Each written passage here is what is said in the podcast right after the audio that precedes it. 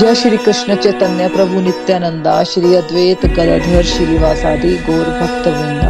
हरे कृष्ण हरे कृष्ण कृष्ण कृष्ण हरे हरे, हरे राम हरे राम राम राम हरे हरे। ओम नमो भगवते वासुदेवाय, ओम नमो भगवते वासुदेवाय, ओम नमो भगवते वासुदेवाय। श्रीमद् भगवद गीता की जय, गौर निताई की जय, श्री श्री राधा श्याम सुंदर की जय। Busy through the body free as a soul, Hari Hari बोल हरि हरि बोल। शेर से रहिए व्यस्त और आत्मा से रहिए मस्त, हरिनाम जपते हुए। Transform the world by transforming yourself. जय श्री कृष्णा। न शस्त्र पर न शास्त्र, न धन पर, न ही किसी युक्ति पर। हे प्रभु मेरा जीवन तो आश्रित है केवल और केवल आपकी कृपा शक्ति पर। हरि बोल अभिमान, हरि बोल। जय श्री राधे कृष्ण, हर हर महादेव, जय माता की।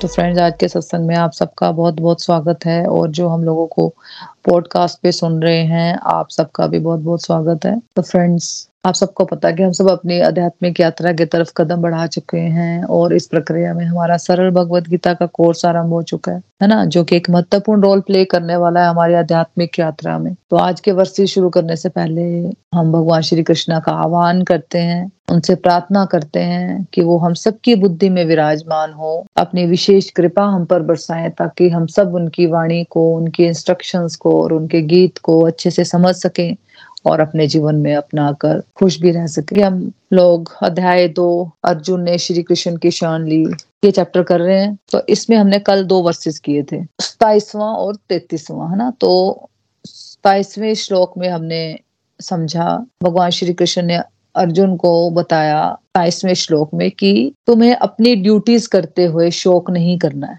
है ना। जैसे हमें आदत पड़ जाती है ना, कोई भी हम काम करते हैं, घर का काम करना हो या हमें ऑफिस के काम करने हैं, स्कूल में कुछ काम करने पड़ जाते हैं, बच्चों के काम करने पड़ते हैं, तो हमें क्या लगता है, हमें रोने की आदत पड़ गई होती है कि मुझे करना पड़ रहा है ना, बड़ा मुश्किल है मेरे लिए कि मुझे करना पड़ रहा है, है ना। तो ये जो मुश्किल होती है ना हमें, ये जो शोक बना कर रखते हैं ना हम किसी भी काम का, तो भगवान कह रहे हैं कि इस भाव को छोड़कर तुम्हें अपनी सारी ड्यूटीज खुशी खुशी करनी चाहिए। और फिर भगवान कह रहे हैं कि भाई जिसका जन्म हुआ है उसकी मृत्यु तो होनी ही है, है ना, और मृत्यु के बाद फिर से उसका जन्म होना निश्चित है। इसलिए भगवान कह रहे हैं कि तुम्हें बिना उपाय वाले विषय में कोई संताप नहीं करना चाहिए। देखो, ऐसी कई सिचुएशंस होती है ना हमारी लाइफ में, ऐसे कई सर्कमस्टांसेस आते हैं जिसमें हमारे हाथ में कुछ नहीं होता, उसमें भगवान कह रहे हैं कि भाई तुम्हें शोक नहीं करना चाहिए, उसमें संताप मत करो, है ना। मतलब जिसमें हम रोते रहते हैं, ये क्यों हो गया, वैसा क्यों हो गया। कुछ सिचुएशंस तो देखो हम लाइफ में बदल पाते हैं, कोई सिचुएशन तो हमारे हाथ में होती है, लेकिन कई सिचुएशंस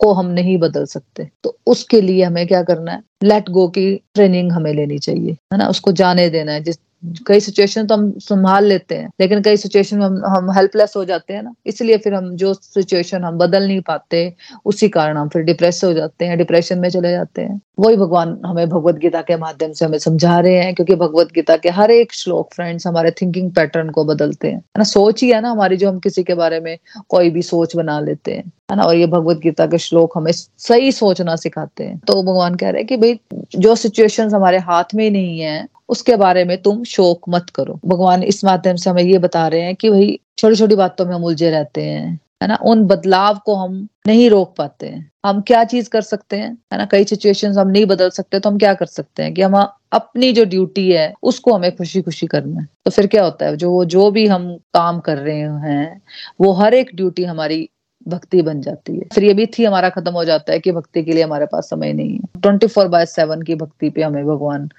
संदेश दे रहे हैं, है ना। तो हुआ क्या, हमारे एटीट्यूड में परिवर्तन आ गया। जब हम हर कार्य, जो भी कार्य हमें मिला हुआ है, घर की ड्यूटी असाइंड है, ऑफिस की ड्यूटी असाइंड है, जो भी हम काम करते हैं, बिजनेस है या जॉब्स है, है ना, उसकी ड्यूटी असाइंड है, बच्चों को परवरिश करने की ड्यूटी असाइंड है परमात्मा की तरफ से, तो भाई उसको अगर हम खुशी खुशी करते हैं तो परमात्मा तो ऑटोमेटिकली खुश हो जाएंगे ना, है ना। अगर हमने बोझ समझने की जगह कि मुझे बच्चों की अपब्रिंगिंग करनी है, अगर मुझे घर के काम करने हैं, अगर मेरी जॉब है तो मुझे जॉब के रिलेटेड काम करने हैं, तो हमने वो सारे कार्य जब खुशी से करने, करने शुरू कर दिए तो हमारे सोच में परिवर्तन आ गया ना। और फिर तैतीसवें श्लोक में भगवान समझा रहे हैं, भगवान श्री कृष्ण इसमें भी अर्जुन को समझा रहे हैं कि यदि तुम इस धर्म रूपी युद्ध को छोड़ दोगे तो तुम्हें पाप लगेगा। और युद्ध का त्याग कर देने से दूसरे लोग भी ऐसा समझेंगे कि अर्जुन जैसा शूरवीर व्यक्ति भी युद्ध करने से डर रहा है।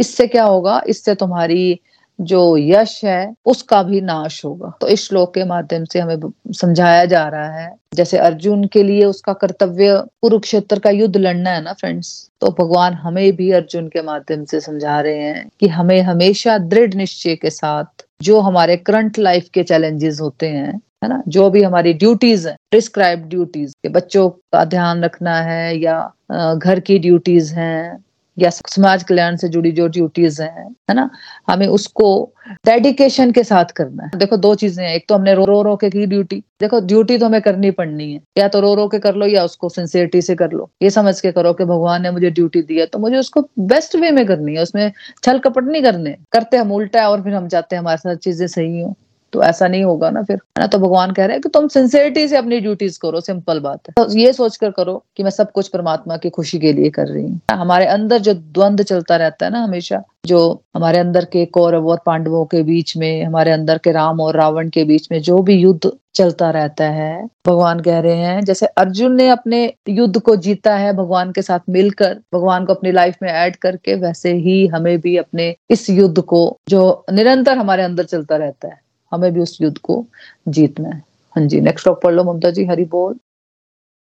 हाँ जी, हरी हरि बोल। अध्याय दो श्लोक नंबर तैंतीस। हे कौन्तेय, युद्ध में मारे गए तो स्वर्ग को पाओगे और यदि जीत गए तो धरती के राज्य को भोगोगे, अतः दृढ़ निश्चय के साथ युद्ध के लिए खड़े हो जाओ। आई रिपीट, हे कौन्तेय, युद्ध में मारे गए तो स्वर्ग को पाओगे और यदि जीत गए तो धरती के राज्य को भोगोगे, अतः दृढ़ निश्चय के साथ युद्ध के लिए खड़े हो जाओ। हरि हरि बोल। तो देखो भगवान इस श्लोक में हमें कर्मठ होने की एडवाइस दे रहे हैं कि एक व्यक्ति को कर्म से भागना नहीं चाहिए, जो भी उसकी ड्यूटीज है, जो भी भगवान ने उसको ड्यूटी दी है उसको उसको सिंसियरिटी से निभाना है, और उसी ड्यूटी को जो उसको ड्यूटी मिली अर्जुन को, अर्जुन छोड़ देना चाहता है। तो भगवान अलग अलग ढंग से अर्जुन को समझा रहे हैं, अर्जुन को मोटिवेट कर रहे हैं। देखो हमने ये तो सुना ही होता है ना कि भगवद गीता में बताया गया है कर्म करो फल की इच्छा मत करो, है ना, ये बात हमने सबने सुनी होती है, लेकिन इस श्लोक में भगवान हमें ये समझा रहे हैं, और हमने ये नहीं भी सुना हुआ था, भगवान ये बताते हैं कि कर्म फल की इच्छा से करना कर्म ना करने से तो बेटर है ना? मतलब हमने ये सुना हुआ है कर्म करो फल की इच्छा मत करो, कर्म करो फल की इच्छा मत करो, लेकिन भगवान इस श्लोक में हमें बता रहे हैं कि भाई अगर तुम कर्म कर रहे हो फल की इच्छा से भी अगर कर रहे हो तो वो तुम्हारा कर्म कम से कम वो व्यक्ति जो कर्म नहीं कर रहा है उससे तो बेटर ही है, है ना, क्योंकि भगवान को पता है हम हम सबकी स्टेज के, है ना। तो भगवान कह रहे हैं कि हर व्यक्ति कर्म करो और फल की चिंता ना करो वाली स्टेज पर नहीं होता, और उससे पहले वाली स्टेज कौन सी होती है, उससे पहले वाली स्टेज वही है कि भैया कम से कम जो व्यक्ति अपनी ड्यूटीज कर लेता है, चाहे वो फैमिली से रिलेटेड ड्यूटीज हो, है ना, दृढ़ संकल्प के साथ सिंसियरिटी के साथ करे, इसमें वो अपना फल की इच्छा भी रख लेता है। तो भगवान कह रहे हैं कि भाई अगर तुम युद्ध में मारे गए, अर्जुन को बता रहे हैं कि भाई अगर तुम युद्ध में मारे गए तो तुम स्वर्ग को प्राप्त करोगे और यदि जीत गए तो धरती के राज्य को भोगोगे। तो भगवान कह रहे हैं कि भाई तुम्हें तो दोनों तरफ लड्डू ही लड्डू मिलेंगे, है ना, मारे गए तो तुम स्वर्ग को भोगोगे क्योंकि ड्यूटी करते हुए तुम मारे जाओगे, अपने कर्तव्य का पालन करते हुए तुम अगर मारे जाओगे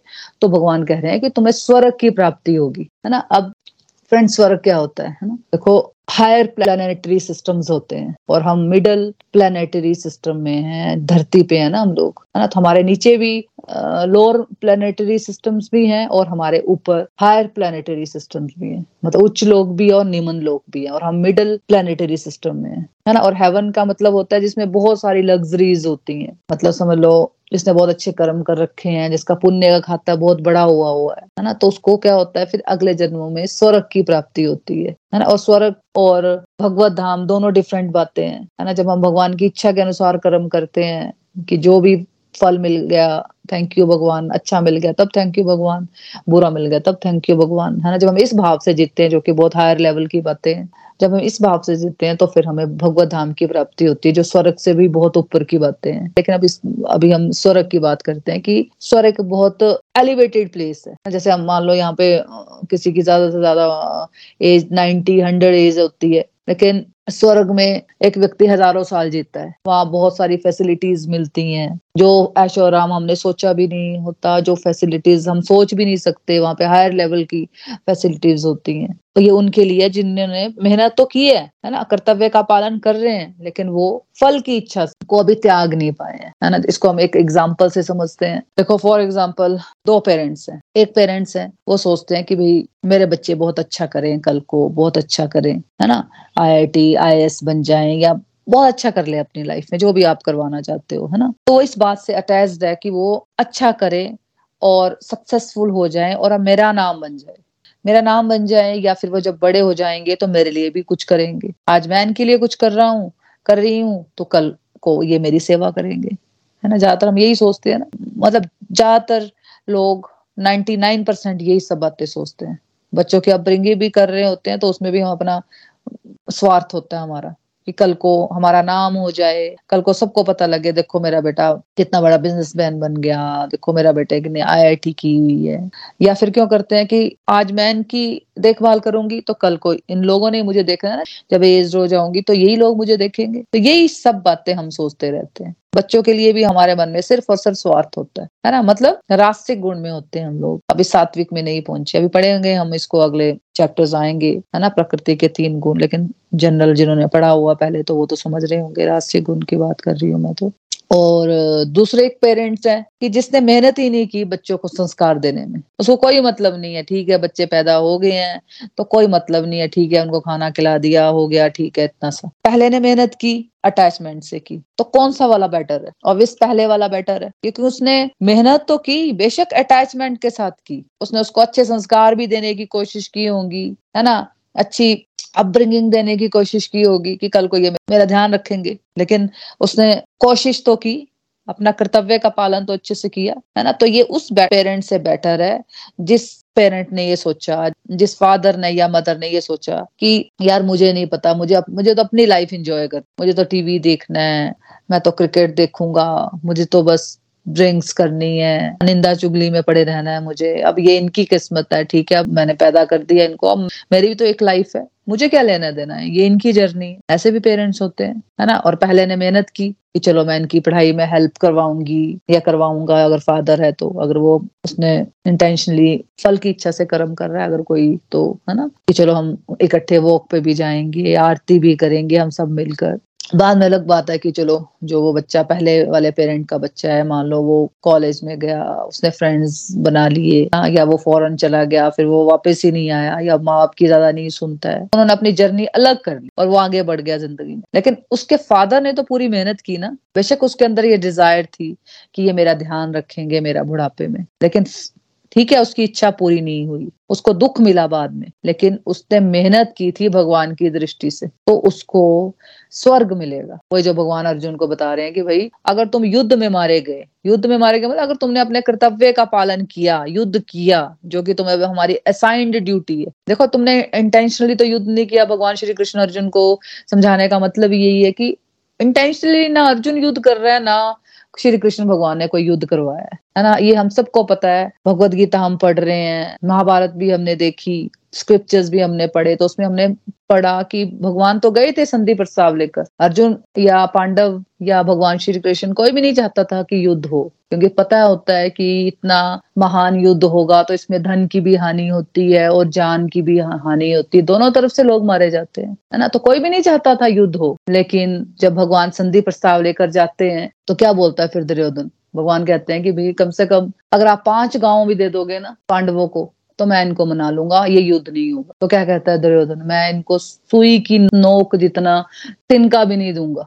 अधर्म के विरुद्ध लड़ाई थी ना ये युद्ध, अपना राज्य तो उनको मिल गया था लेकिन वो दूसरों का राज्य हड़पना चाहते थे। भगवान ने तो इंटेंशन देखनी है, अर्जुन के या पांडवों के मन में कोई ऐसा गलत बात नहीं थी, लेकिन गलत बात, गलत इंटेंशन कौरवों के मन में थी कि वो अपने भाई के बच्चों की राज्य भी हड़प लेना चाहते थे। तो कभी भी भगवान ने या अर्जुन ने, पांडवों ने कभी नहीं चाहा कि युद्ध हो। पहले तो हमें इसी बात को समझना है ना। तो भगवान कह रहे हैं कि भाई युद्ध करना ही तुम्हारा कर्तव्य है, क्योंकि तुम्हारे साथ ऐसा कर सकते हैं तो तुम बाकी लोगों के साथ क्या करेंगे, ये बाकी राज्य के लोगों के साथ क्या करेंगे। तो भगवान क्लियर बता रहे हैं कि अगर तुम अपने कर्तव्य का पालन करते हुए मारे भी गए तो स्वर्ग को पाओगे। जैसे यहाँ पे एक पेरेंट की बात हो रही है कि अगर पेरेंट ने मेहनत कर ली, बच्चे को अच्छे संस्कार भी दिए, है ना, उसको आई आई टी भी होगी मान लो, और वो बच्चा फौरन सेटल हो गया, लेकिन ठीक है अगर उसने रिजल्ट में अपने फादर की बुढ़ापे में सहायता नहीं की या ज्यादा वो नहीं पूछता है अपने पेरेंट्स को, लेकिन भगवान की नजर में तो पेरेंट्स तो अच्छे पेरेंट है ना वो, कि कम से कम उसने बच्चों को अच्छे संस्कार देने की कोशिश की, चाहे फल की इच्छा से क्यों ना हो, है ना। तो भगवान की दृष्टि से उसको स्वर्ग मिलेगा, जैसे अर्जुन को स्वर्ग मिलेगा तो उस पेरेंट को भी स्वर्ग मिलेगा। और दूसरे सिनेरियो में क्या हो सकता है, है ना, एक और तीसरा एक और पेरेंट है, मान लो कि उन पेरेंट्स ने ये सोचकर संस्कार दिए कि मेरे को इन बच्चों को अच्छी अपब्रिंगिंग देनी है, बस मेरे लाइफ का ये पर्पज है, तो मुझे इन बच्चों को जो भी मैं अच्छा संस्कार दे सकती हूँ ना, मुझे वो देने हैं। अब ये अच्छे निकले या ना निकले उस उस दिशा में मुझे नहीं जाना है, है ना, ये मेरा कल को ध्यान रखे या ना रखे, मुझे ये नहीं सोचना है, है ना। और इस दिशा में अगर वो आगे बढ़ता है एक पेरेंट, और मान लो उसके बच्चे अच्छे निकल जाएं, फिर क्या कह रहे हैं भगवान, फिर वो स्वर्ग के जैसे जीवन को यहाँ भी भोगेगा। जैसे भगवान अर्जुन को कह रहे हैं कि तुम अगर जीत गए तो धरती के राज्य को भोगोगे, है ना। ऐसे भगवान कह रहे हैं कि ऐसे पेरेंट्स को कि अगर उसके बच्चे अच्छे निकल जाते हैं, इतनी अच्छी अपब्रिंगिंग अगर वो बच्चों को देता है बिना किसी रिजल्ट की इच्छा से, तो फिर वो धरती के इस राज्य को, मतलब के स्वर्ग के जैसे जीवन को यहाँ भोगेगा। देखो माँ बाप के लिए सबसे खुशी की बात यही है ना यहाँ के जीवन में, कि किसी के बच्चे अच्छे निकल जाएं, अपने पेरेंट्स से ठीक से बात करें, उनको रिस्पेक्ट दें, तो फिर पेरेंट्स खुशी होंगे ना मटेरियल वर्ल्ड में। इसमें इन कंपैरिजन के बच्चे माँ बाप को घर से निकाल देते हैं या वृद्धाश्रम छोड़ देते हैं। तो फ्रेंड देखो, स्वर्ग और नर्क क्या है, ये मृत्यु के बाद की क्या बातें हैं, ये तो हमें अभी पता नहीं है, है ना, और ना ही किसी को पता है, किसी को भी पता नहीं है ये, है ना। लेकिन हमने खुद ऑब्जर्व किया हुआ है कि स्वर्ग और नर्क की फीलिंग कई केसेस में इस जीवन में ही हो जाती है, है ना। कई बार कि एक के बच्चे पेरेंट्स को तंग करते हैं और एक भगवान की तरह पेरेंट्स को ट्रीट करते हैं। तो भगवान कह रहे हैं तुम पूरी डिटर्मिनेशन के साथ मेहनत करो, तुम्हारा नुकसान नहीं होगा कभी भी आध्यात्मिक दृष्टि से। लेकिन देखो सामाजिक दृष्टि से तो हो सकता है कि जब एक व्यक्ति या कोई बच्चा सक्सेसफुल हो तो लोग उसका गुणगान करेंगे, और जो फेलियर होगा तो लोग उसकी निंदा करते हैं। सामाजिक दृष्टि से तो ये सब चलता रहेगा फ्रेंड, लेकिन इम्पोर्टेंट क्या है, इम्पोर्टेंट है हमें प्रभु की दृष्टि में खरे उतरना। समाज की दृष्टि से तो फ्रेंड्स भगवान भी खरे नहीं कभी उतर पाए, है ना। उस समय भी जब भगवान श्री कृष्ण थे तो भगवान श्री कृष्ण के विपक्ष में लोग खड़े रहते थे, भगवान श्री राम थे तो भगवान श्री राम के विपक्ष में लोग खड़े रहते थे, है ना। जब भगवान ही खरे नहीं उतर पाए लोगों की दृष्टि में, तो हमारी तो क्या ही बिसात है, है ना। तो हमें क्या करना है फ्रेंड, सिंपल बात है, हमें भगवान की दृष्टि में खरे उतरना है। चले बात तो यही समझ आ गई ना। अगर जो लोग पीछे भागते रहते हैं ना, लोगों को खुश करने में लगे रहते हैं हम, ये बात ही खत्म हो जाती है। जो अपने इतने साल वेस्ट कर देते हैं हम अपने आप को प्रूव करने में, अपने आप को अच्छा बनाने में, है ना, ये बात ही खत्म हो जाती है। फिर लगता है कि ठीक है दूसरे मेरे को गलत समझते तो समझने दो, ये उनका दृष्टिकोण है, और मुझे क्या करना है, मुझे भगवान की दृष्टि में खरे उतरना है, मुझे अपने आध्यात्मिक यात्रा में आगे जाना है, सिंपल, है ना। तो हमें ये नहीं सोचना है कि मुझे ये ए मिलेगा या बी मिलेगा, है ना, क्योंकि फ्रेंड सिंपल बात है, अगर हम मेहनत करेंगे ना अपनी लाइफ में तो हंड्रेड परसेंट चांसेस हैं कि हमें बेटर रिजल्ट मिलेंगे। बस ये सोच कर चलो, अगर आप निष्ठा से अपने कर्म करते रहे, हम सब अपने निष्ठा से कर्म करते रहेंगे, तो चाहे सिचुएशंस फेवरेबल हो या अनफेवरेबल हो, दोनों में ही अगर आप मेहनत नहीं करते हो, छोड़ छाड़ कर बैठ जाते हो, तो उससे तो बहुत अच्छा मिलेगा ना। देखो दोनों सिचुएशन आएंगी, है ना, चाहे सर्कमस्टांसेस हमारी फेवर में हो या अनफेवर में हो, तो अगर हम मेहनत करेंगे उसमें तो ज्यादा चांसेस है ना कि बेटर रिजल्ट मिलेंगे, बजाय उसके कि अगर हम छोड़ ही देते हैं सिचुएशंस को कि छोड़ दो यार मुझे नहीं समझ आ रहा क्या करना है क्या नहीं करना, तो उससे तो बेटर ही होगा कि अगर हम उन सिचुएशंस को हैंडल करने में अपना टाइम लगाएंगे, है ना। चाहे अभी हम समझ नहीं पा रहे हैं स्वर्ग मिलेगा या नहीं, है ना, मृत्यु के बाद क्या जीवन है, ये बातें तो हमें कुछ समझ नहीं आती, लेकिन यहाँ तो ये तो बात समझ आ ही जाती है ना कि आज के जीवन में स्वर्ग नरक है, ये सब हमने ऑब्जर्व किया होता है, महसूस किया होता है फ्रेंड्स, कि आज के जीवन में ये स्वर्ग और नरक सब कुछ यहीं पे है। तो चाहे फेवरेबल सिचुएशंस हो चाहे अनफेवरेबल सिचुएशंस हो, प्रॉब्लम कहाँ पे आती है, जब फेलियर्स आते हैं ना फ्रेंड्स, हम बहुत जल्दी घबरा जाते हैं। इसलिए भगवान हमें इस श्लोक में समझा रहे हैं कि भाई कर्मठ बनो, तुम अपना कर्म करो, सिंपल बात है, डिटर्मिनेशन के साथ अपने कार्य करो, और ये मत सोचो कि तुम्हें सक्सेस मिलेगी या फेलियर मिलेगा। भगवान की दृष्टि में कर्म करना, प्रयास करना ही सफलता है। कितना बड़ा सीक्रेट देखो फ्रेंड्स हमें पता चल गया, भगवान ने बता दिया हमें, तो हमें रुकना नहीं है। ईश्वर ये नहीं देखते कि क्या रिजल्ट मिलने वाला है, कि वो सक्सेसफुल होगा, तो भगवान की दृष्टि में वो सक्सेस नहीं है। भगवान तो सिर्फ ये देखते हैं कि भी मेरा बच्चा प्रयास कर रहा है। वो सिर्फ प्रयास देखेंगे, आपकी इंटेंशन देखने वाले हैं, मेरी इंटेंशन देखने वाले हैं, है ना। वो प्रयास देख रहे हैं कि हम कितनी निष्ठा से उनकी भगवत गीता हम पढ़ रहे हैं, कोशिश कर रहे हैं या नहीं कर रहे हैं। विनीत रहकर समझने की कोशिश हम कर रहे हैं, प्रार्थना करते हैं, मैं समझना चाहती हूँ, ये डिजायर है हमारे अंदर। अगर फिर भी समझ नहीं आ रहा है तो आपको क्या लगता है कि भगवान हमसे खुश नहीं है इसलिए समझ नहीं आ रहा है? वो खुश ही है फ्रेंड्स, इसलिए उन्होंने हमें सत्संग में जोड़ा हुआ है, इसलिए हम उनकी भगवत गीता पढ़ने की, समझने की कोशिश कर रहे हैं। भगवान उससे खुश नहीं होंगे जिन जिसको पूरी भगवत गीता समझ आ गई लेकिन उसको अपने जीवन में उतार ही नहीं रहा है। लेकिन ठीक है, कम से कम वो उस दिशा में चल तो रहा है, कम से कम वो भगवत गीता पढ़ने की कोशिश तो कर रहा है। जो नहीं पढ़ रहा है उससे तो बेटर है वो कि को कोशिश कर रहा है पढ़ने की, ठीक है। वो नेक्स्ट लेवल है कि उसको जब अपने जीवन में उतारना है तो, है ना। एक बच्चा जो टीवी देखता रहता है, निंदा चुगली में पड़ा रहता है, है ना, या फिर आ, क्रिकेट देखने में, फालतू चीजों में उस बिजी है, और एक बच्चा प्रभु का, उनकी बातों को समझने का प्रयास कर रहा है। ऐसे असेस करते हैं भगवान, है ना। तो कभी भी मेहनत करने से हमें डरना नहीं है फ्रेंड। ये सब कुछ मन की जो चिंताएं हैं, मन के जो द्वंद्व है, ये छोड़ देना कि ऐसा हो जाएगा तो वैसा हो जाएगा, ऐसा कर लेती तो वैसा हो जाता। इस चिंता को छोड़ दो और ये सोचो कि अगर आप मेहनत करोगे तो जहां पर आप अभी हो ना जीवन में, वहां से आगे प्रभु हमें जरूर लेकर जाएंगे। सिंपल बात है, है ना। तो भगवान की असेसमेंट ऐसे होती है। हाँ जी, नेक्स्ट श्लोक पढ़ लो ममता जी। हरि बोल, हरि बोल। श्लोक नंबर अठतीस। सुख और दुख, लाभ और हानि, जय और पराजय में समभाव से युद्ध करो, इस प्रकार युद्ध करने से तुम पाप से बच जाओगे। आई रिपीट, सुख और दुख, लाभ और हानि, जय और पराजय में समभाव से युद्ध करो, इस प्रकार युद्ध करने से तुम पापों से बच जाओगे। हरी हरी बोल जी। हरी हरी बोल। Thank you so much Mamta ji. हाँ जी, तो फाइनली अड़तीस वर्ष में भगवान श्री कृष्ण अर्जुन को कर्म योग के सिद्धांत की तरफ लेकर जा रहे हैं, है ना, कि कैसे हमें निष्काम भाव से कर्म करने हैं। अब भगवान हमें इसका ज्ञान दे रहे हैं, है ना। इस श्लोक में भगवान हमें अब समझाएंगे कि कर्म करो, फलों की इच्छा का त्याग करके अब हम नेक्स्ट लेवल पे लेकर जा रहे हैं, है ना। देखो, वर्ल्डली लाइफ में जब हम जी रहे होते हैं तो हम हर एक चीज को अटैचमेंट के साथ करते हैं कि मैं ये करूंगी तो मुझे ये मिल जाएगा, वैसा करूंगी तो मुझे वैसा मिल जाएगा। जो भी काम हम करते हैं तो हम क्या कर सोचते हैं कि बस मैं सक्सेसफुल हो जाऊं। हर एक चीज में हम डुअलिटी में रहते हैं फ्रेंड्स, दुख सुख, सक्सेस फेलियर, है ना, ये दोस्त है, ये मेरा दुश्मन है।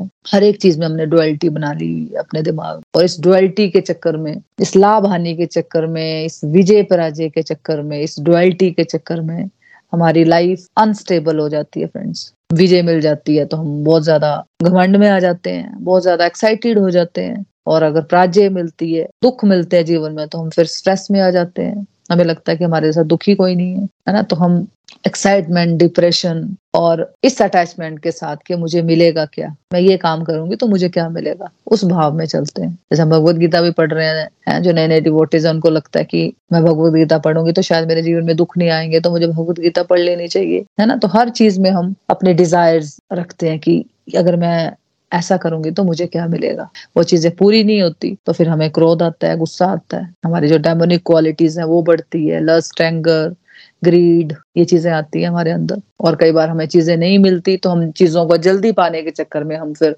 गलत काम भी करते हैं, है ना। तो इसलिए भगवान हमें समझा रहे हैं कि अगर हम कर्मों को ड्यूटी समझ कर करें और ये ना सोचें कि हमें क्या मिलेगा, तो एक्चुअली हम फिर, भगवान कह रहे हैं, पापों से मुक्त हो जाएंगे। हम लोग पापों से बचे रहेंगे, गलत काम नहीं करेंगे। हम कुछ भी अपनी इच्छाओं को पूरी करने के लिए हम गलत काम करने के चक्करों में पड़ जाते हैं, है ना। गलत तरीके से काम हम पूरे करते हैं, कंप्लीट करते हैं अपने, है ना। लेकिन जब हम भगवान के बताए रास्ते के अनुसार चलते हैं, भगवत गीता से जुड़ते हैं, अपने स्क्रिप्चर से जुड़ते हैं, भगवान से जुड़ते हैं, तो हम समझ जाते हैं कि अल्टीमेटली हमारा रोल है हमारी ड्यूटीज करना। अब ये भगवान के हाथ में है कि मुझे सक्सेस मिलेगी या फेलियर मिलेंगे, है ना। और देखो, पिछले श्लोक में हमने एग्जाम्पल लिया था ना कि दो फादर हैं। एक फादर है जो टीवी देखता रहता है, ड्रिंक्स करता रहता है, बच्चों को संस्कार देने के लिए उसके पास कोई टाइम नहीं है, वो बच्चों के साथ कोई टाइम स्पेंड नहीं करता है। दूसरा फादर बहुत मेहनत करता है, बच्चों को संस्कार भी देता है, लेकिन ये उम्मीद भी करता है कि वो बड़े होने के बाद मेरा ध्यान रखेंगे। तो फादर ए जो है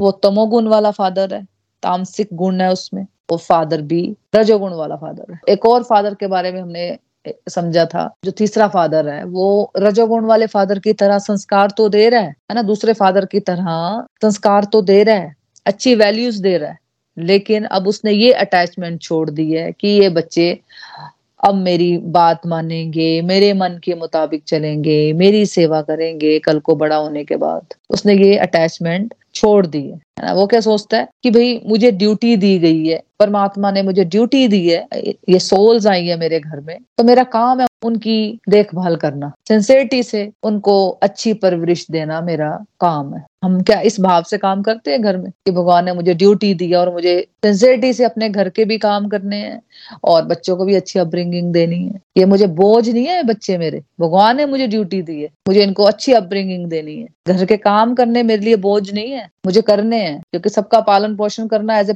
पेरेंट मेरी जिम्मेदारी है, है ना। लेकिन अब उसने ये अटैचमेंट छोड़ दिया है कि मेरे बच्चों की जर्नी में वो क्या करेंगे, मान लो उसको एक बेटा है या बेटी है, तो उसने ये अटैचमेंट छोड़ दी है कि भाई मेरे बेटे की जर्नी में अब वो क्या करेगा ये उसके कर्म, ये मेरा कर्म है कि मैं उसको अच्छे संस्कार दूं। तो फिर ये क्या हो जाता है, ये अगला लेवल हो जाता है, ये सात्विक फादर हो गया। तो भगवान सिंपल हमें ये समझा रहे हैं कि तमोगुण से रजोगुण बेटर है, लेकिन बेस्ट तो ये है कि हम सतोगुण में आए। अब यहाँ से भगवान कहते हैं कि देखो, अगर तुम ये सोचना बंद कर दो कि मुझे सुख मिलेगा, दुख मिलेगा, जीत मिलेगी, हार मिलेगी, तो फिर तुम पापों से मुक्त हो जाओगे। देखो, इस पाप को समझने से पहले हम समझते हैं कि आज के जीवन में क्या लाभ होगा हमारा अगर हम इस तरह से जीवन जीते हैं तो। और सच में जो भी भगवान ने टेक्निक्स बताई है ना, जो भी श्लोकों में बातें बता रहे हैं, और बिल्कुल सच में हमारा दिमाग खोल देते हैं, हम चिंता मुक्त जीवन जीते हैं। देखो, कोई व्यक्ति चिंता में, एंग्जाइटी में नहीं जीना चाहता। जीना चाहता है कि हम चिंता में रहे हमेशा, कोई भी नहीं चाहता ना, लेकिन फिर भी हम चिंता में पड़े रहते हैं। क्यों? क्योंकि हमें नॉलेज नहीं है, ज्ञान नहीं है, कोई हमें समझाता नहीं है कि तुम्हें चिंता नहीं करनी चाहिए, है ना। कभी भी हम बात किसी से करते हैं तो क्या हमें कोई समझाता है कि तुम्हें इस चिंता से कैसे निकलना चाहिए? प्रॉब्लम्स आती हैं लाइफ में तो, लेकिन हमारे पास कोई होता नहीं है जिससे हम बात कर सके फ्रेंड, इसलिए फिर हम डिप्रेशन में चले जाते हैं कि हमारे पास कोई होता नहीं है बात करने के लिए, कोई सुनने के लिए नहीं होता हमें। सिंपल बात है। देखो, चिंता क्या कर्म करने से आती है या सोचने से आती है कि मैं ऐसा करूंगी तो फिर मुझे ये मिलेगा, वैसा करूंगी तो फिर मुझे वो मिलेगा, है ना। तो चिंता फ्रेंड, जो स्ट्रेस है वो हमेशा परिणामों के बारे में सोचने से आता है। इस बात को हमें समझना है। अगर हमने ये आर्ट सीख लिया और बच्चों को भी सिखाया पहले ही, बड़ा होने के बाद नहीं, जब वो स्ट्रेसफुल हो जाते हैं, डिप्रेस हो जाते हैं, पहले ही बच्चों को छोटे होते ही उनको ये सिखा दिया कि भाई मेरे हाथ में है कर्म करना। मेरा छोटा बेटा है तो वो तैयारी कर रहा है आगे कॉम्पिटिटिव एग्जाम्स के लिए, है ना। तो मैं इसको ये बोलती हूँ, अब तुम्हारा काम है, तुमने बेस्ट करना है, है ना। अब क्या होगा क्या नहीं होगा उसकी चिंता नहीं करनी, कोई बात नहीं, जो तुम कर रहे हो उसमें तुम कितना कुछ सीखोगे। अगर तुम्हें फेलियर्स भी मिलते हैं तो तुम कितना कुछ सीखोगे, जो तुम मेहनत कर रहे हो, एक साल पूरी मेहनत कर रहे हो, है ना, तो तुम इसमें बहुत कुछ सीखने वाले हो। अगर तुम तुम्हारे फेलियर भी मिला तो कोई बात नहीं, फिर भी ये जो मेहनत है तुम्हारी कहीं ना कहीं काम तो आएगी ना। मैं उसको ऐसे ही समझाती हूँ। अब जो मैंने सीखा तो मैं कोशिश करती हूँ कि मैं अपने बच्चों को भी सिखा सकूं ताकि वो डिप्रेस ना हो जाए, क्योंकि लाइफ यहाँ खत्म थोड़ी हो जाती है, है ना। आप जैसे नीना जी का मैं एग्जाम्पल लेती हूँ। नीना जी का बेटा आई ए एस कर रहा था, है ना, तो उसने तीन अटेम्प्ट लिए, है ना, इंटरव्यू तक पहुंच गया था वो लास्ट अटेम्प्ट में, पेपर सारे उसने क्लियर किए, है ना। मैं पर्सनली उसको जानती हूँ, बहुत ही प्यारा बच्चा है वो, है ना, मतलब सारे पेपर उसने क्लियर कर लिए, बस सिर्फ इंटरव्यू में रह गया। और मुझे ये था कि नीना जी इसको कैसे हैंडल करेंगे। उनके बेटे को तो मैं जानती हूँ बहुत स्ट्रांग है, लेकिन नीना जी का मेरे को बहुत टेंशन थी, ये छोटी छोटी बातों की बहुत टेंशन लेती है, है ना। लेकिन ये भगवत गीता से जुड़ी है और ये आपको कई बार बता भी चुकी है कि मैं भगवत गीता से जुड़ी थी, इसलिए मैं इस बात को बहुत ही इजिली हैंडल कर पाई कि कोई बात ना नहीं, है ना, अगर नहीं वो आई ए एस कर पाया तो कोई बात नहीं, बिजनेस में आ गया ना। वो बहुत अच्छे से वो पहले से इस बात की तैयारी कर रही थी और वो अपने बेटे को भी समझाते थे कि कोई बात नहीं, तुम पूरी मेहनत कर रहे हो, तुम अपना हंड्रेड परसेंट दे रहे हो, लेकिन कोई बात नहीं, अगर तुम नहीं भी कर पाए तो कोई बात नहीं, बहुत सारे वे आउट है, बहुत सारे रास्ते हैं, है ना। तो ये चीजें कैसे हमने सीखी, कैसे हमने सिखाई कि पहले हमने सीखी भगवत गीता के माध्यम से, हमने सीखी, फिर आगे हम अपने बच्चों को सिखा रहे हैं, है ना। तो हमारे हाथ में क्या है, सिंपल बात है, अगर कोई भी सिचुएशन में हम फंसे हुए हैं, हम एज ए पेरेंट या एज ए लेडी अगर हम किसी भी सिचुएशन में फंसे हुए हैं तो हमें ये समझना है कि मेरे हाथ में है बेस्ट पॉसिबल अपने कर्म करना, फिर उसके बाद मुझे क्या मिलेगा क्या नहीं मिलना मुझे उसकी चिंता नहीं करनी, है ना। कभी सामाजिक दृष्टि से तो सोचना ही नहीं है। सामाजिक दृष्टि से तो देखो फ्रेंड्स, कभी हार मिलेगी कभी जीत मिलेगी। अब नीना जी के बेटे ने जो आई ए एस में दो तीन साल की जो ट्रेनिंग ली, जो तो स्टडी की, तो उसमें उसने कितना कुछ सीखा है, तो मैं अपने बेटे को देख रही हूँ कि जैसे एक साल वो अभी जो पढ़ रहा है वो अपनी कॉम्पिटिटिव एग्जाम के लिए, तो वो कितना वो सीख रहा है, मैं उसको देख रही हूँ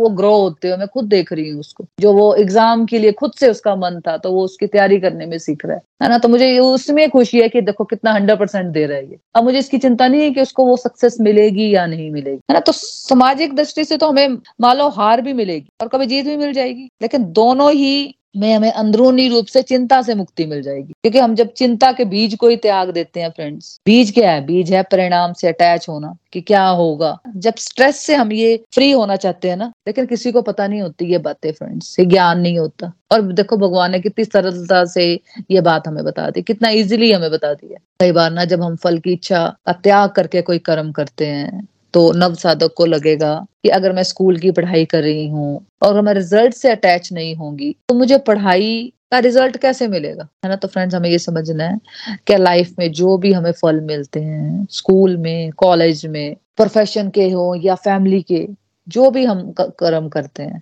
तो क्या हमें उन फलों के बारे में सोचने से मिलते हैं फल, या मेहनत करने से अकॉर्डिंगली हमें फल मिलते हैं? जो भी हमें रिजल्ट मिलते हैं, क्या हमें उन फलों के बारे में सोचने से मिलते हैं या उन पे मेहनत करने से अकॉर्डिंगली हमें फल मिलते हैं? आज मैं अपना एग्जांपल दूं, मैं सोचती रहती थी यार मेरे बच्चों का क्या होगा, मेरे बच्चों का क्या होगा, पता नहीं वो पढ़ेंगे या नहीं पढ़ेंगे, फ्यूचर फ्यूचर प्लानिंग, मेरे हस्बैंड की प्राइवेट जॉब है, कैसे करेंगे कैसे करेंगे, है ना। आज से दस साल पहले मैं ऐसे सोचती रहती थी, तो क्या हुआ? अभी मैं दस साल वही वाले जीवन अगर मैं जी रही होती तो मैंने अभी भी यही सोचते होना था। तो क्या हुआ? बहुत बढ़िया चल रहा है सब कुछ, मेरे हस्बैंड जॉब भी कर रहे हैं, मेरे बच्चे भी बहुत अच्छा कर रहे हैं, है ना। और मैं अगर सोचती रहती तो मैंने क्या करना था? डिप्रेस ही होते रहना था ना, और हमेशा रहती थी मैं चिंता में। जो पास्ट में हो गया उसके बारे में सोचते रहो, जो फ्यूचर में हो गया उसके बारे में सोचते रहो। और मुझे आज आकर किसी ने नहीं समझाया कि तुम्हें ऐसा नहीं करना चाहिए, है ना। जब भगवत गीता पढ़ी, अपने आप ही क्वेश्चंस के आंसर मिलते गए। मुझे तो पता भी नहीं था मैं क्या करती हूँ, ये ओवर थिंकिंग हो गया, ये सब वर्ड्स भी नहीं पता थे, क्योंकि लाइफ ही का नहीं पता था कि लाइफ में हम कर क्या रहे हैं, लाइफ जीनी कैसे है, कुछ पता नहीं, कोई ज्ञान नहीं, कोई समझ नहीं, है ना। ऐसे ही फॉर एग्जांपल एक बच्चे ने सोचा मेरे ट्वेल्थ में मार्क्स आने चाहिए, है ना, मेरे को तो बस नाइन्टी फाइव परसेंट नंबर लेने हैं। और दूसरे बच्चे ने बहुत पढ़ाई की स्कूल में, है ना, फोकस किया, घर में होमवर्क भी किया, सेल्फ स्टडी भी, खूब अच्छे से पढ़ाई की उसने, और उसने ये नहीं सोचा कि यार मुझे क्या रिजल्ट आएगा। लेकिन कॉमन सी बात है, किसका रिजल्ट अच्छा आया होगा? देखो लाइफ में सिंपल सी बात है, कोई भी फेल नहीं होना चाहता, लेकिन फेल ना होने के लिए क्या हमें चिंता करनी चाहिए या प्रैक्टिस करनी चाहिए ताकि मेरी परफॉर्मेंस बेटर हो जाए, लाइफ के हर एस्पेक्ट में मैं बेटर ह्यूमन बीइंग बन सकूं। अगर मैं हाउस वाइफ हूं तो भाई मुझे ऐसा थोड़ी है कि मुझे कोई काम नहीं है घर, है ना। हाउस वाइफ को कितने सारे काम होते हैं, हाउस वाइफ तो सुबह से लेकर रात तक फ्री नहीं हो पाती है, मैंने देखा। और सब लोग उसको फॉर ग्रांटेड लेते हैं कि तुम तो घर रहती हो, तुम्हें तो कर लेना चाहिए ये सारे काम, है ना। तो ठीक भी है ना, अगर मुझे कोई असाइन ड्यूटीज है तो मुझे उसको बेस्ट पॉसिबल वे में करनी है, है ना। तो भगवान ये यहाँ ये नहीं बता रहे हैं कि तुम अपने गोल मत बनाओ, गोल तो बनाने हैं। देखो अर्जुन यहाँ बैठा है, ऐसा नहीं है कि अर्जुन ने सोचा ही नहीं कि वो जीतना चाहता है या हारना चाहता है, मतलब दोनों ही पक्ष, पांडव और कौरव, दोनों ही पक्ष जीतना ही चाहती है ना। और हम भी अपने जीवन के कुरुक्षेत्र में खड़े हैं फ्रेंड्स, और हम सब भी जीतना चाहते हैं, है ना। चाहे एग्जामिनेशन हॉल हो तो हम वहां जीतना चाहते हैं, मतलब अगर हमें इंजीनियर बनना है या टीचर बनना है तो हम चाहते तो सक्सेस ही हैं। अब हम घर में हाउस वाइफ्स हैं तो हमें क्या लगता है कि हम एक बेस्ट कुक बने, हम लोग एक बेस्ट मदर बने, बेस्ट डॉटर बनूं मैं, बेस्ट वाइफ बनूं, लेकिन उसके बारे में सोचने से कुछ नहीं होगा ना, है ना। तो भगवान हमें ये बता रहे हैं कि भाई अटैचमेंट छोड़ दो रिजल्ट से, फोकस को अपने कर्मों की क्वालिटी में लगाओ, है ना। तो जितना जितना आप कर्मों की क्वालिटी को इम्प्रूव करते हो फ्रेंड्स, उतना उतना आपके फलों की क्वालिटी है जो वो ऑटोमेटिकली इम्प्रूव होगी। सिंपल बात है ना, कर्मों की क्वालिटी में तो हमने हदें मचाई होती है, है ना। कर्म तो हमें पता नहीं है करने कैसे हैं, और हमें उसके फल पे पूरा अटैचमेंट है कि हमें फल अच्छे मिलने चाहिए। कई लोग होते हैं हमारे आसपास की जो मनगढ़ंत जीवन जीते हैं, बस वो दो टाइम की भक्ति कर लेंगे लेकिन फिर उनको लगता है कि सारे दुख मुझे ही है, है ना, क्योंकि हमने भगवत गीता पढ़ी नहीं होती, अपने स्क्रिप्चर्स पढ़े नहीं होते, हमें पूरा अच्छे से ज्ञान नहीं होता। देखो अगर हम प्रॉपर भगवत गीता पढ़े ना, भगवान हमें सिंपल एक ही बात बोल रहे हैं कि भाई अपने ट्वेंटी फोर बाय सेवन जो तुम जीते हो ना, अपना लाइफ जो बिताते हो ना, उसमें अपने जो कर्म है ना वो इस भाव से करो कि मेरी ड्यूटी है, मुझे बेस्ट पॉसिबल वे में वो कर्म करने हैं। अपने कर्मों की क्वालिटी को सुधारते चलना है प्रतिशत में। आज मैं जहां हूं ना, मुझे उसको बेस्ट पॉसिबल वे में जाना है। सिंपल बात है, अगर अगर आपकी लाइफ में आपको लगता है कि यार मुझे सीखना है, मुझे और आगे जाना है, मुझे बहुत कुछ करना है अभी जो मुझे पता नहीं है, मुझे वो भी जानना है। मतलब अगर आप भगवान से डिजायर रखते हो ना कि भाई आप मुझे बताओ कि मैं चीजों को जानना चाहती हूँ, समझना चाहती हूँ, आप मुझे बताओ मैं कैसे करूँ, तो भगवान हो ही नहीं सकता आपके आगे रास्ते ना खोल ले। लेकिन हम हमारा तो ये है कि हमारा तो डिजायर ही नहीं होती ऐसी, हम तो इतना खोए हुए हैं ना अपनी दुनियादारी के जीवन में, और उसी दुनिया से हम दुखी हैं, उसी दुनियादारी में जो हमने अटैचमेंट्स रखी हुई हैं अपने सो कॉल्ड अपनों से, उन्हीं लोगों से हम दुखी हैं। फिर भी हमें उन्हीं लोगों के बीच में घुसना है, क्योंकि हम बिल्कुल भी एक थोड़ा सा टाइम भी हम अपने आप को नहीं देते, भगवान के साथ हम थोड़ा सा भी टाइम स्पेंड नहीं करते, है ना। तो बीज की क्वालिटी इंप्रूव होगी तो ऑटोमेटिकली फ्रेंड्स फलों की क्वालिटी भी इंप्रूव हो जाती है, सिंपल। कर्मों की क्वालिटी इंप्रूव होगी तो ऑटोमेटिकली हमारे फलों की क्वालिटी भी इंप्रूव होगी, है ना। लेकिन इंपॉर्टेंट बात यह है कि जब आप ध्यान बीज पर दोगे, मतलब कर्मों की क्वालिटी पर फोकस लगाओगे, तो होता क्या, फिर ध्यान हमारा प्रेजेंट में रहेगा, आज में ध्यान होगा, आज मैं जो कर रही हूँ मैं उसको बेस्ट पॉसिबल वे में कर लूँ, जो भी मेरे रास्ते में जो भी आज ड्यूटीज आएंगी या जो भी कर्म आएंगे, कर्तव्य आएंगे, उसमें भगवान देख रहे हैं आपकी इंटेंशन। कोई भी काम आप अगर आप कर रहे हो घर के बाहर के, तो आप किस इंटेंशन से करते हो, मन गढ़ंत जीवन जीते हो या भगवान के कहे अनुसार अपना जीवन जीते हो, भगवान यहाँ देखते हैं। मैं अपना एग्जांपल आपको देती हूँ कि फॉर एग्जांपल मेरा ध्यान अब ये है कि मैं आप लोगों को बेस्ट पॉसिबल तरह से भगवद गीता का अध्ययन करवाऊं, कि जो मैं सीख रही हूँ आपको सिखाऊं, तो इस तरह से मैं आप लोगों के साथ एंजॉय करूंगी, या मैं सोचूं कि मैं फेमस हो जाऊं, या मैं टेंशन ले लूं कि भी पता नहीं मैं समझा पा रही हूँ आपको या नहीं। तो फिर आप सोचो मुझे भगवान भगवद गीता भी कैसे समझाएंगे, मेरा मन भी शांत कैसे होगा, मुझे पीस कैसे मिलेगा। तो मैं आपको भगवद गीता पढ़ा रही हूँ तो मैं खुद भी इंजॉय कर रही हूँ, या फिर मैं दूसरी वाली थिंकिंग में जिसमें रिजल्ट के बारे में सोचती रहूं, तो उसमें मैं ज्यादा इंजॉय करूंगी, किसमें इंजॉय करूंगी। मुझे लगता है कि मेरे को भी सीखना है, मुझे पढ़नी है भगवद गीता, सिर्फ मेरे यही इंटेंशन होती है कि मैं जो सीख रही हूँ अगर मैं कुछ किसी को सिखा सकती हूँ थोड़ा बहुत भी, है ना, किसी का जीवन अगर परिवर्तित हो सकता है मेरे माध्यम से, अगर भगवान की ये इच्छा है तो मुझे बिल्कुल बताना चाहिए, जो मुझे पता लग गया वो मुझे भी आगे बांटना चाहिए। एंड ऐसे इसलिए मैं आपको बोलती हूँ कि जो आपको पता लग गया आपको भी आगे बांटना चाहिए, आपको कम से कम उनको सत्संग तक लेकर आओ, जब सत्संग में नहीं आना चाहते आप उनको थोड़ा सा गाइड कर सकते हो, आधा घंटा दे सकते हो, उनकी लाइफ में थोड़ा सा परिवर्तन लाओ, है ना। तो आपको देखना बहुत अच्छा लगेगा जब अपनी लाइफ परिवर्तित होती है, वो तो खुशी होती ही होती है, है ना, लेकिन जब दूसरों की लाइफ परिवर्तित होगी आपके माध्यम से तो आपको बहुत खुशी होगी फ्रेंड्स, के आपको लगेगा कि भगवान ने आपको माध्यम बनाया है ना। और मैं अभी भगवद गीता के साथ जुड़ी हूँ, आप लोगों के साथ जुड़ी हूँ, तो मुझे लगता है कि भगवान ने मुझे सेवा दी है तो मुझे सिंसियरिटी से ये सब चीजें करनी है। मन गढ़ंत जीवन ना मुझे जीना है ना मुझे सिखाना है, वही बातें मैं आपको बोल रही होती हूँ जो मैं खुद कर रही होती हूँ फ्रेंड्स। और ये सब करते हो, पता है मेरे से बहुत गलतियां होती हैं क्योंकि मुझे मालूम है कि मैं एक इंसान हूँ, है ना, भगवान नहीं हूँ, और परमात्मा ऊपर बैठे हैं, है ना, और जिसकी जैसे प्रोग्रेस होनी है उनको तो पता है ना। मेरे हाथ में है कि मैं ठीक से भगवद गीता का अध्ययन समझूं, करूं, है ना, आपको समझा पाती हूँ थोड़ा सा तो आपको समझाऊं, है ना। लेकिन फिर क्या होना चाहिए, मुझे मेरे मन में ये होना चाहिए कि भाई मुझे ये नहीं सोचना है कि आप मेरे बारे में क्या सोचते हो, आप मुझे पसंद करते हो या नहीं करते हो, मुझे उसके बारे में नहीं सोचना है। देखो जब ग्रुप में चार पांच लोग थे हम लोग, तब भी मेरा ये फोकस था कि तो मुझे यही था कि देखो वो तो पूरा एक डिवाइन प्लान लगता था उस वक्त मुझे, है ना, कि निखिल जी ने कहा कि तुम पढ़ा लो, उस वक्त तो मेरे मन में ये निकला नहीं नहीं नहीं निकल मुझे समझ नहीं आता तो मैं कैसे पढ़ा सकती हूँ, उस वक्त तो मैंने मना कर दिया था, है ना। लेकिन उसके एक डेढ़ साल बाद मेरे मन में ये डिजायर आ गई थी, मतलब बीच में मेरी ये डिजायर आ गई जब भी नीना जी बोलेंगी तो नीना जी को मैं पढ़ा दूंगी, क्योंकि हम उनके साथ ओपन होते हैं ना तो हमें लगता है कि वो मेरे को कुछ बोलेगी भी तो मुझे बुरा थोड़ी लगेगा, है ना। तो मुझे लगता है कि मैं नीना जी को पढ़ा सकती हूँ, मैं और किसी को नहीं पढ़ा सकती हूँ। इवन मेरे मासी जी हैं, उनके बच्चों का मुझे कॉल आता है कि मोना दी हम पढ़ेंगे आपसे। आपने देखे होंगे गौलोक एक्सप्रेस में विपुल जी, वरुण जी के वीडियोस हैं, है ना, गौलोक एक्सप्रेस से जुड़े हुए हैं वो लोग, तो उनका मुझे कॉल आता है जब उनको पता लगा कि निखिल जी ने मुझे ऐसा बोला है, तो उनका मुझे कॉल आया मोना दीदी आप पढ़ा लो, हम आपसे पढ़ेंगे।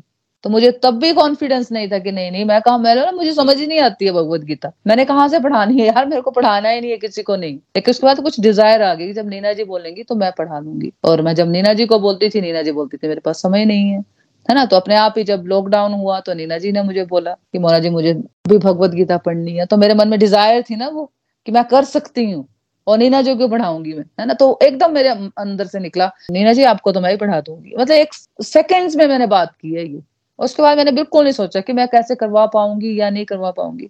अगर मैं रिजल्ट के बारे में सोचती रहती ना तो मैं करवा भी नहीं पाती फ्रेंड्स। मुझे लग, यही लगना था मैं नहीं करवा पाऊंगी, क्योंकि इतना लो कॉन्फिडेंस में हम रहते हैं, है ना। तो आज भी मेरा यही फोकस है, अभी जो हम तीसरी रीडिंग कर रहे हैं, तो मतलब मुझे यही है कि मुझे मुझे और कुछ सीखने को मिलेगा, है ना। बार बार मैं चीजें पढ़ती हूँ, रिपीट करती हूँ, तो अंदर मतलब शांति मिलती है मेरे को, है ना। और जो सुनना चाहते हैं, समझना चाहते हैं, मुझे लगता है कि उनके जीवन भी जैसे हमारा परिवर्तित हो रहा है, वैसे उनका भी जीवन बदले। तो कम से कम मेरे को लगता है आप लोग जो जुड़े हैं, तो आप अपने जो लव्ड वंस हैं, अपने फ्रेंड्स हैं, उनको जोड़ो ताकि उनका जीवन भी बदले। वो जो दुनियादारी में फंसे हुए हैं, है, है तो हम भी दुनियादारी में, है ना, लेकिन फिर भी अब सोचने समझने का ढंग हमारा बहुत ही बदल चुका है फ्रेंड्स, है ना। तो फिर हम जैसे मान लो कोई क्रिकेटर है, है ना, वो ये सोचना शुरू कर दे कि अगर आज मैंने सिक्सर नहीं मारा तो सब लोग मेरी मेरी बुराई करेंगे, है ना। तो अगर वो रिजल्ट के बारे में सोचता रह जाएगा तो वो अच्छे से नहीं खेल पाएगा ना, है ना। अगर उसका ध्यान अपने थॉट्स पे चला गया तो, तो हमें क्या करना है, फलों की इच्छा पर ध्यान देना बंद करना है और कर्मों की क्वालिटी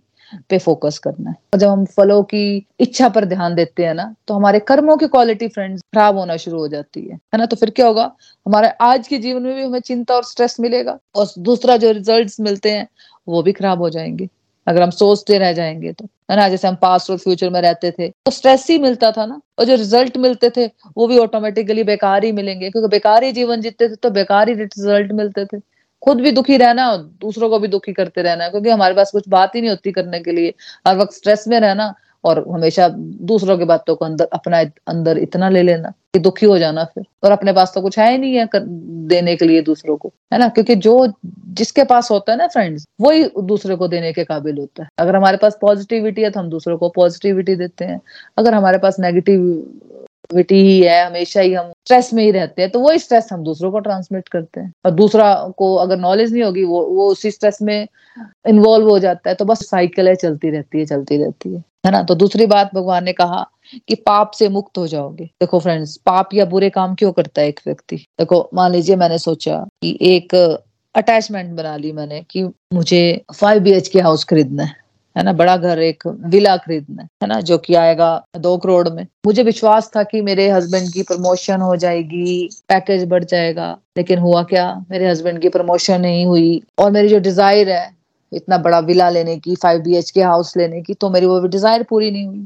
और मैंने लक्ष्य बना लिया था कि मुझे अपने डिजायर को पूरा करना है। तो अगर एक व्यक्ति ने ऐसे कोई डिजायर कर ली, तो अगर वो सीधे तरीके से डिजायर पूरी नहीं हुई, तो हो भी सकता है कि वो व्यक्ति उल्टे तरीके ढूंढे, है ना। अब मेरे पास ये चॉइस है ना कि भाई अगर मैंने ये डिजायर किया, मेरे हस्बैंड ने डिजायर किया, किसी और व्यक्ति ने, मान लो किसी तीसरे व्यक्ति ने कोई डिजायर की, है ना, तो या तो उसकी डिजायर पूरी हो जाएगी, या तो फिर वो परेशान होगा और दूसरों को भी परेशान करेगा, या फिर क्या होगा, तीसरा वो उल्टे तरीके ढूंढेगा। तो उल्टे तरीके ढूंढना मतलब सीधे काम नहीं होंगे ना, उससे पाप होने शुरू हो जाएंगे, उससे तो गलत काम करेगा, रिश्वत लेगा, जुगाड़ लगाएगा, गड़बड़े करेगा ताकि उसकी इच्छा पूरी हो जाए। लेकिन अगर हमने ये अटैचमेंट नहीं रखी हुई है कि भी मुझे क्या मिलेगा या क्या नहीं मिलेगा, जब भगवान चाहेंगे तो मुझे मिल जाएगा ना five B H K house, तो फिर क्या होगा, हम कोई भी पाप से प्रेरित नहीं हो सकते।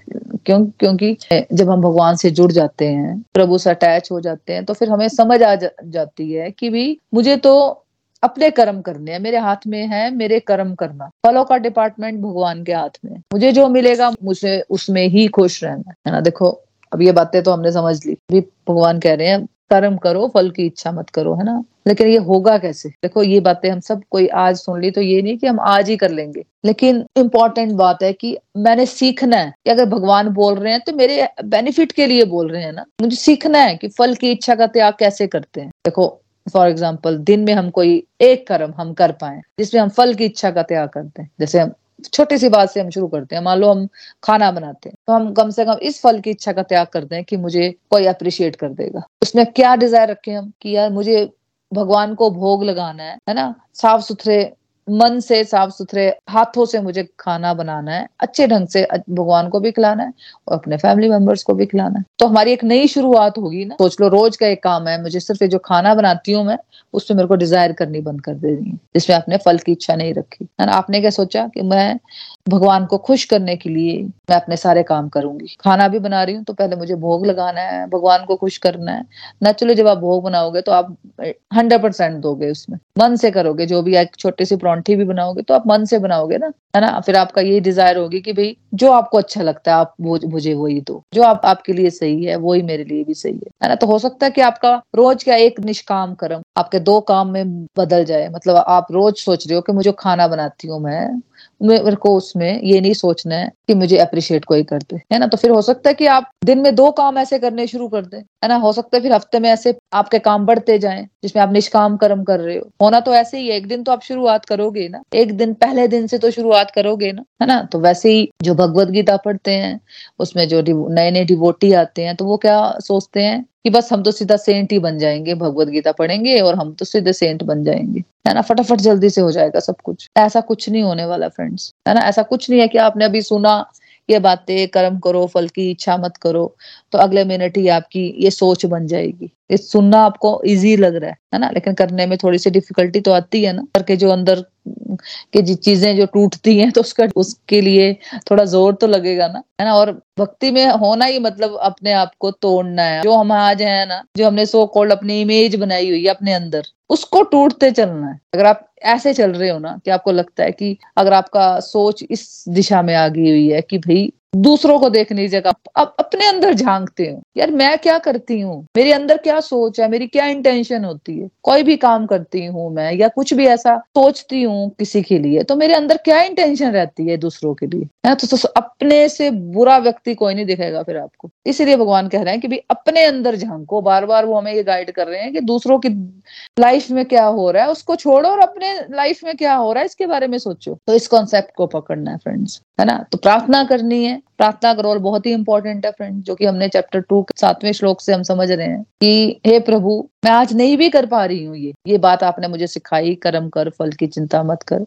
लेकिन मैं करना चाहती हूँ। आप मुझसे करवाओ कि जो आप चाहते हो कि मैं वैसा जीवन जीऊँ, आपने मुझे करवाना है। मुझे नहीं पता, मुझे नहीं पता, मैं इस दुनिया में इतना खो जाती हूँ कि मुझे नहीं पता चलता है। आप मुझे बताओ कि मैं कैसा जीवन जी। आप भगवान से प्रार्थना करो। ये हो ही नहीं सकता कि आपकी डिजायर हो और भगवान आपकी डिजायर पूरी ना करे। भगवान से प्रार्थना करोगे तो प्रयास करोगे तो भगवत कृपा होगी, तो थोड़ा थोड़ा कर पाओ। कभी कभी फेल भी होंगे और कभी कभी प्रयास भी करोगे, है ना। बट अगर आपको फायदा पता लग गया कि फल की इच्छा का त्याग करना मतलब मैं स्ट्रेस फ्री जीवन जी रही हूँ और मैं पापों से भी मुक्त हो रही हूँ। पापों से मुक्ति मतलब कि चिंता से मुक्ति, ईर्ष्या द्वेष से मुक्ति, पास्ट और फ्यूचर की चिंता से मुक्ति, कोई गलत काम की करने का मन ही नहीं करता है, उन सब पापों से मुक्ति हो जाती है ना। धीरे धीरे जो भी भगवान हमें समझा रहे हैं, स्टेप बाय स्टेप हमें भगवान की लर्निंग्स को समझना है फ्रेंड्स। धीरे धीरे उनको अपने जीवन में लाने की कोशिश करनी है, सिंपल बात है। और जितना आप फलों की इच्छा से मुक्ति पा लेते हो ना, उतने अच्छे फल देते हैं फिर भगवान, है ना। देखो एक पेरेंट यही सोचता रहे कि मेरे बच्चे बहुत अच्छे निकलने चाहिए, बहुत अच्छे निकलने चाहिए, है ना। इसको भी हम एक एग्जांपल से समझते हैं, एग्जांपल के द्वारा हम अच्छे से समझ पाते हैं। मान लो दो मदर हैं, एक मदर ने सोचा कि मेरे बच्चे अच्छे हो जाएं, अच्छे हो जाएं, है ना, मेरे बच्चे मुझे मेरी सेवा भी करने चाहिए, मेरे बच्चे बहुत अच्छे होने चाहिए।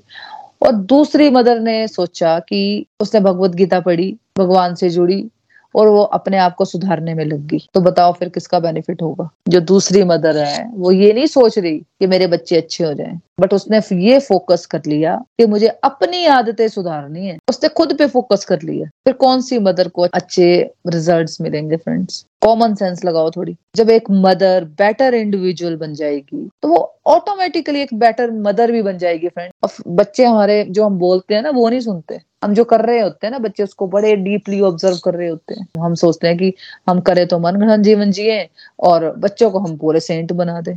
ऐसा नहीं होता ना, पहले सेंट हमें बनना है। जो चाहते हैं ना हम बच्चों में जो क्वालिटीज हो, पहले हम में वो क्वालिटीज होनी चाहिए फ्रेंड्स, है ना। तो अगर वो बेटर ह्यूमन बीइंग बन गई, बेटर मदर बन गई, तो उसको फिर कुछ अलग नहीं करना पड़ेगा, कुछ और संस्कार नहीं देने पड़ेंगे, है ना। तो भगवान सिंपल हमें बता रहे हैं कि भी प्रेजेंट में काम करने में फोकस करो, अपने कर्मों की क्वालिटी को इम्प्रूव करो। जब कर्मों पे ध्यान दोगे तो ऑटोमेटिकली यह भगवत कृपा होगी, रिजल्ट बेटर मिलेंगे, स्ट्रेस फ्री लाइफ लीड करोगे। और जो मेंटल हेल्थ इश्यूज चलते हैं ना, वो प्रॉब्लम ही हमारे फलों की इच्छा से चलती है। तो जो इंसान ये सोचना शुरू करते तो फ्रेंड्स ये बातें समझ लें तो वो एक्चुअली सक्सेसफुल हो गया, क्योंकि पहले तो उसको मन की शांति अंदर से, वो खुश रहना सीख जाएगा, है ना, जोश के साथ अपनी ड्यूटीज करेगा। अगर फेलियर मिल भी गया लाइफ में, तो मिलेंगे ही फेलियर्स, तो वो डिप्रेशन में कभी नहीं जाएगा, है ना।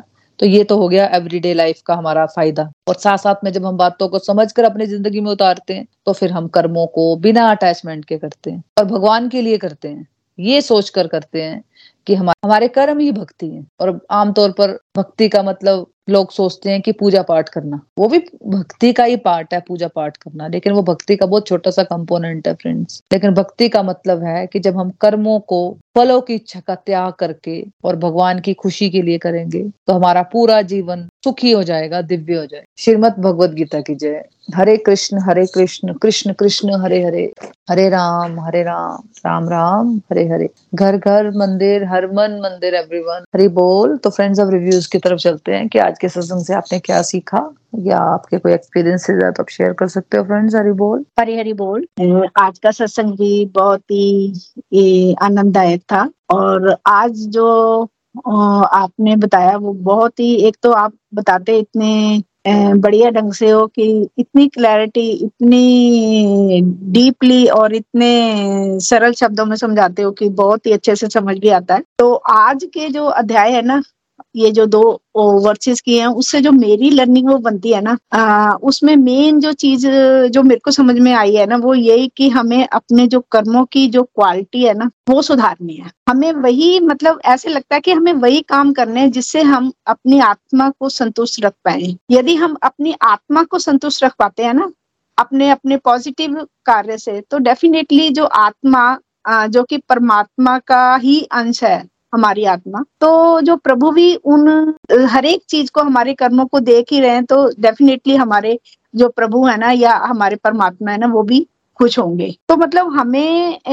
इस बात पे बिल्कुल ध्यान ही नहीं देना है कि हमें इसका फल क्या मिलेगा। अगर हम पॉजिटिव ढंग से काम करते हैं ना, तो डेफिनेटली प्रभु उसका जो फल मिलता है ना, वो भी डेफिनेटली ही ए, अच्छा ही मिलेगा। तो और ए, जो हरेक जो काम है ना, वो हमें ना ऐसे करना है जैसे कि ये हमारी ड्यूटी है, सिंसियरिटी से। और इसमें हमें कोई भी ना आ, ये नहीं लगाना कि इसमें क्या हमारा लाभ होगा या क्या आ, नुकसान है, लाभ है, हानि है, इस चीज को, इस भाव को तो डेफिनेटली छोड़ ही देना है।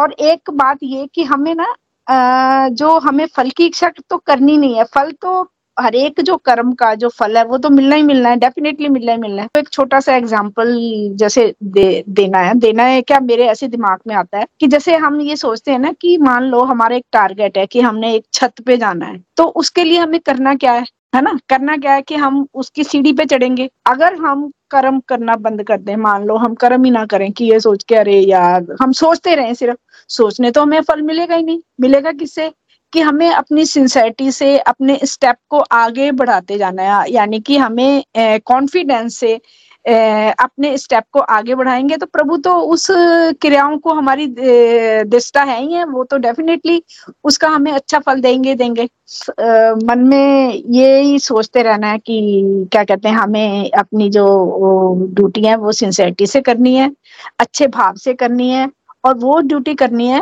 जो असाइन है, उसको बोझ समझ के नहीं करनी है। बोझ समझने समझना ही नहीं है। अगर हम बोझ समझते हैं तो फिर तो जो क्या कहते हैं, हमारे मन में जो है ना वो नेगेटिव जो चीज आ गई ना, तो उसका जो फल है ना फिर वो उसी हिसाब से मिलेगा। जैसे कहते हैं ना, दूध के अंदर आ, आ, आपने थोड़ा सा एक नेगेटिव पॉइंट यानी कि नींबू निचोड़ दिया ना, तो वो वो, वो तो खराब ही हो गया ना दूध। तो मतलब Uh, मन से प्रभु को याद करते हुए अपनी सिंसियरिटी से ड्यूटी करें, तो श्री हरि भी उसी हिसाब से हमारी सफलता या आ, जो हमारे क्या कहते हैं लक्ष्य है, उसकी हमें प्राप्ति होती ही जाएगी। हरि हरि बोल, हरी हरी बोल, हरी हरी बोल। ब्यूटीफुल लर्निंग्स एज ऑलवेज कुमो जी, ब्यूटीफुली आप अच्छे से, बहुत अच्छे से समझाते हो, वो तो बहुत अच्छे से समझ आता होगा सबको, और बहुत अच्छे से समझाया आपने। और बिल्कुल देखो, इसमें एक पॉइंट ये भी है, जैसे हम भगवान नाम में समझा रहे हैं ना कि कर्म कर, फल की इच्छा मत कर, है ना। तो तो ठीक है, हमने समझ दिया, कर्म कर, फल की इच्छा मत करो, है ना। लेकिन हम ना ज्यादातर क्या करते हैं, कोई भी काम करते हैं, हमें क्या लगता है कि बस हमें अप्रिशिएट हो जाए, हम किसी तरह से बस मान सम्मान में गुजरे रहते हैं हम लोग। कोई भी काम हम करते हैं, है ना, खासकर जो अच्छा होता है, बुरा काम तो हम बोलते नहीं हमने किया है, लेकिन जो अच्छा काम होता है हमें लगता है कि दूसरे मेरे को बहुत अप्रिशिएट करे अप्रिशिएट करे है ना। तो इस इस चक्कर से भी हम बाहर निकलते हैं और कई बार हमें लगता है कि यार हमें तो किसी ने अप्रिशिएट नहीं किया, और इस सोच सोच के हम लोग इतना ज्यादा डिप्रेस हो जाते हैं, कोई हिसाब नहीं इस बात को लेके कि हमें तो किसी ने अप्रिशिएट नहीं किया, हमें जो मैंने इतना अच्छा काम किया उसके लिए तो अप्रिशिएट नहीं किया। तो भगवान क्लियर ही बता रहे हैं कि भाई तुम तुम्हारा काम है अपना कर्म करना, नहीं तो हमारा लाइफ तो इसी चक्कर में घूमता रहता था कि बस मैंने कोई काम कर लिया तो दूसरे मुझे अप्रिशिएट करने हैं, दूसरे मुझे अप्रिशिएट करने, मान सम्मान में फंसे हुए हैं हम लोग है ना। तो भगवान कह रहे हैं मतलब जब तुम अच्छा काम करोगे तुम्हें अप्रिसिएशन तो ऑटोमेटिकली मिलनी है, और जब हमें भगवान की अप्रिसिएशन मिल गई, पहली बात सुनो है ना, तो हमें फिर, मैं ये पर्सनली एक्सपीरियंस की है ये बात ना एक्चुअली, कि जब हमें भगवान ने अप्रिशिएट कर दिया तो हमें दूसरों के अप्रिसिएशन से क्या लेना है, सिंपल बात है ना। तो मतलब सच में स्ट्रेस फ्री लाइफ हम जी पाते हैं। Thank you, thank you so much Kumar ji, वही बात आपने कही थी, थैंक यू। हाँ जी, कोई और है जो अपनी लर्निंग शेयर करना चाहता है? फ्रेंड्स हरी बोल, हरी हरी बोल। Thank you so much Monali, आज का सत्संग भी बहुत डिवाइन था, और आज आपने जो दो श्लोक करवाए हैं उनसे मेरी ये लर्निंग बनी है कि फल की इच्छा से करने वाले कर्म कर्म ना करने से बेहतर है। जैसे कि किसी मनुष्य के जीवन में कोई प्रतिकूल सिचुएशन आ जाती है और वो ये सोचने लगे कि वो इस सिचुएशन को हैंडल नहीं कर पाएगा, खुद को हताश महसूस करने लगे और सब छोड़कर कहीं चला जाए, तो लोग उसके लिए तरह तरह की गलत बातें करने लगेंगे। यही अगर वो खुद पर संयम रखे, सोच समझकर उस सिचुएशन को फेस करे और हल निकाले, तो सब लोग उसकी तारीफ ही करेंगे कि वो कितना काम है और उसने अपनी समझदारी से उस सिचुएशन को हैंडल ही नहीं किया, अपितु उस उससे उभर भी गया। हमें भी किसी प्रकार अपने कर्तव्यों का अच्छे से पालन करना है, चाहे उसमें हम हमारा कोई फायदा क्यों ना देख रहे हैं। हमें कभी भी किसी भी सिचुएशन में अपने कर्तव्यों से भागना नहीं है, और प्रभु हमें अर्जुन जी के माध्यम से ये समझा रहे हैं कि हमें हमारे कर्म फल की इच्छा से नहीं करने हैं। क्यों? क्योंकि अगर हम फल की इच्छा रखेंगे तो होगा ये कि अगर हमें एक्सपेक्टेड एक्सपेक्टेशंस के अकॉर्डिंग फल मिल जाता है तो ठीक है, वरना हम उस पर्टिकुलर रिजल्ट को पाने के लिए रॉन्ग वे पर जाने के लिए भी तैयार हो जाते हैं। परंतु अगर हम फल की इच्छा का त्याग कर देंगे तो होगा ये कि अगर हमें एक्सपेक्टेड रिजल्ट ना भी मिले तो भी हम डिप्रेस नहीं होंगे और पूरी डेडिकेशन से फिर से नए तरीके से कोशिश करेंगे। इसलिए हमें हर सिचुएशन को स्ट्रेस फ्री होकर कामली हैंडल करना है और पूरी डेडिकेशन से बिना किसी एक्सपेक्टेशन के अपने कर्तव्यों को बेस्ट वे में करना है। हरी हरी बोल, हरी हरी बोल। ब्यूटीफुल तरीके से भी आपने भी पूरे बहुत अच्छे तरीके से दोनों ही श्लोक अच्छी तरह से समझा दिए। जिसने नहीं भी सुने होंगे उसको एज इट इज आपने पूरी अच्छी से एक्सप्लेनेशन दे दी है है ना। Thank you, thank you so much. तो ठीक है फिर फ्रेंड्स, हम भजन की तरफ चलते हैं। ठीक है, आप गा लो भजन ममता जी। हरी बोल, हरी हरी बोल। जय बोलो बांके बिहारी लाल की जय। मैं आरती तेरी गाऊं हे केशव कुंज बिहारी, मैं आरती तेरी गाऊं ओ केशव कुंज बिहारी। मैं नित नित शीश नवाऊं ओ मोहन कृष्ण मुरारी, मैं नित नित शीश नवाऊं ओ मोहन कृष्ण मुरारी। है तेरी छवि अनोखी ऐसी ना दूजी देखी, है तेरी छवि अनोखी ऐसी ना दूजी देखी। तुझ सा ना सुंदर कोई ओ मोर मुकुटधारी, तुझ सा ना सुंदर कोई ओ मोर मुकुटधारी। मैं आरती तेरी गाऊं हे केशव कुंज बिहारी। माखन की मटकी फोड़ी गोपिन संग अखियां जोड़ी, माखन की मटकी फोड़ी गोपिन संग अखियां जोड़ी। ओ नटखट रसिया तुझ पे जाऊं मैं तो बलिहारी, मैं आरती तेरी गाऊं ओ केशव कुंज बिहारी। उंगली पे गिरी उठाया सारे गोकुल को बचाया, उंगली पे गिरी उठाया, सारे गोकुल को बचाया। जय जय हो तेरी जय हो गिरिराज धरण गिरिधारी, जय जय हो तेरी जय हो गिरिराज धरण गिरिधारी। मैं आरती तेरी गाऊं ओ केशव कुंज बिहारी, मैं आरती तेरी गाऊं ओ केशव कुंज बिहारी। मैं नित नित शीश नवाऊं ओ मोहन कृष्ण मुरारी। जब जब तू बंसी बजाए सब अपनी सुध खो जाए, जब जब तू बंसी बजाए सब अपनी सुध खो जाए। तू सबका सब तेरे प्रेमी, तू सबका सब तेरे प्रेमी, ओ कृष्ण प्रेम अवतारी। मैं आरती तेरी गाऊं ओ केशव कुंज बिहारी, मैं आरती तेरी गाऊं ओ केशव कुंज बिहारी। जो आए शरण तिहारी विपदा मिट जाए सारी, हम सब पर कृपा रखना ओ जगत के पालनहारी। हम सब पर कृपा रखना ओ जगत के पालन हारी।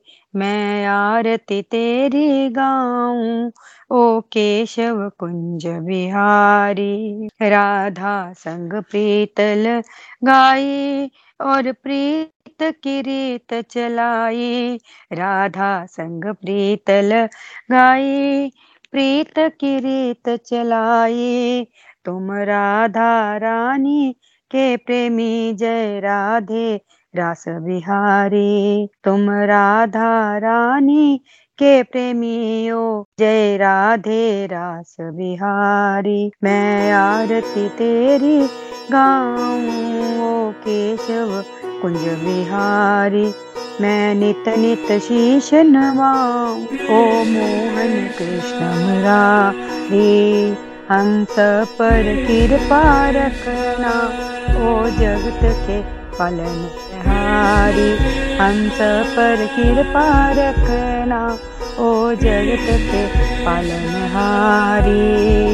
हरी हरी बोल, हरी हरी बोल। बहुत ही प्यारा भजन गाया बोलते थे। Thank you thank you so much. तो फ्रेंड्स प्रेयर्स कर लेते हैं। हरे कृष्ण हरे कृष्ण कृष्ण कृष्ण हरे हरे, हरे राम हरे राम राम राम हरे हरे। हरे कृष्ण हरे कृष्ण कृष्ण कृष्ण हरे हरे, हरे राम हरे राम हरे राम राम हरे हरे।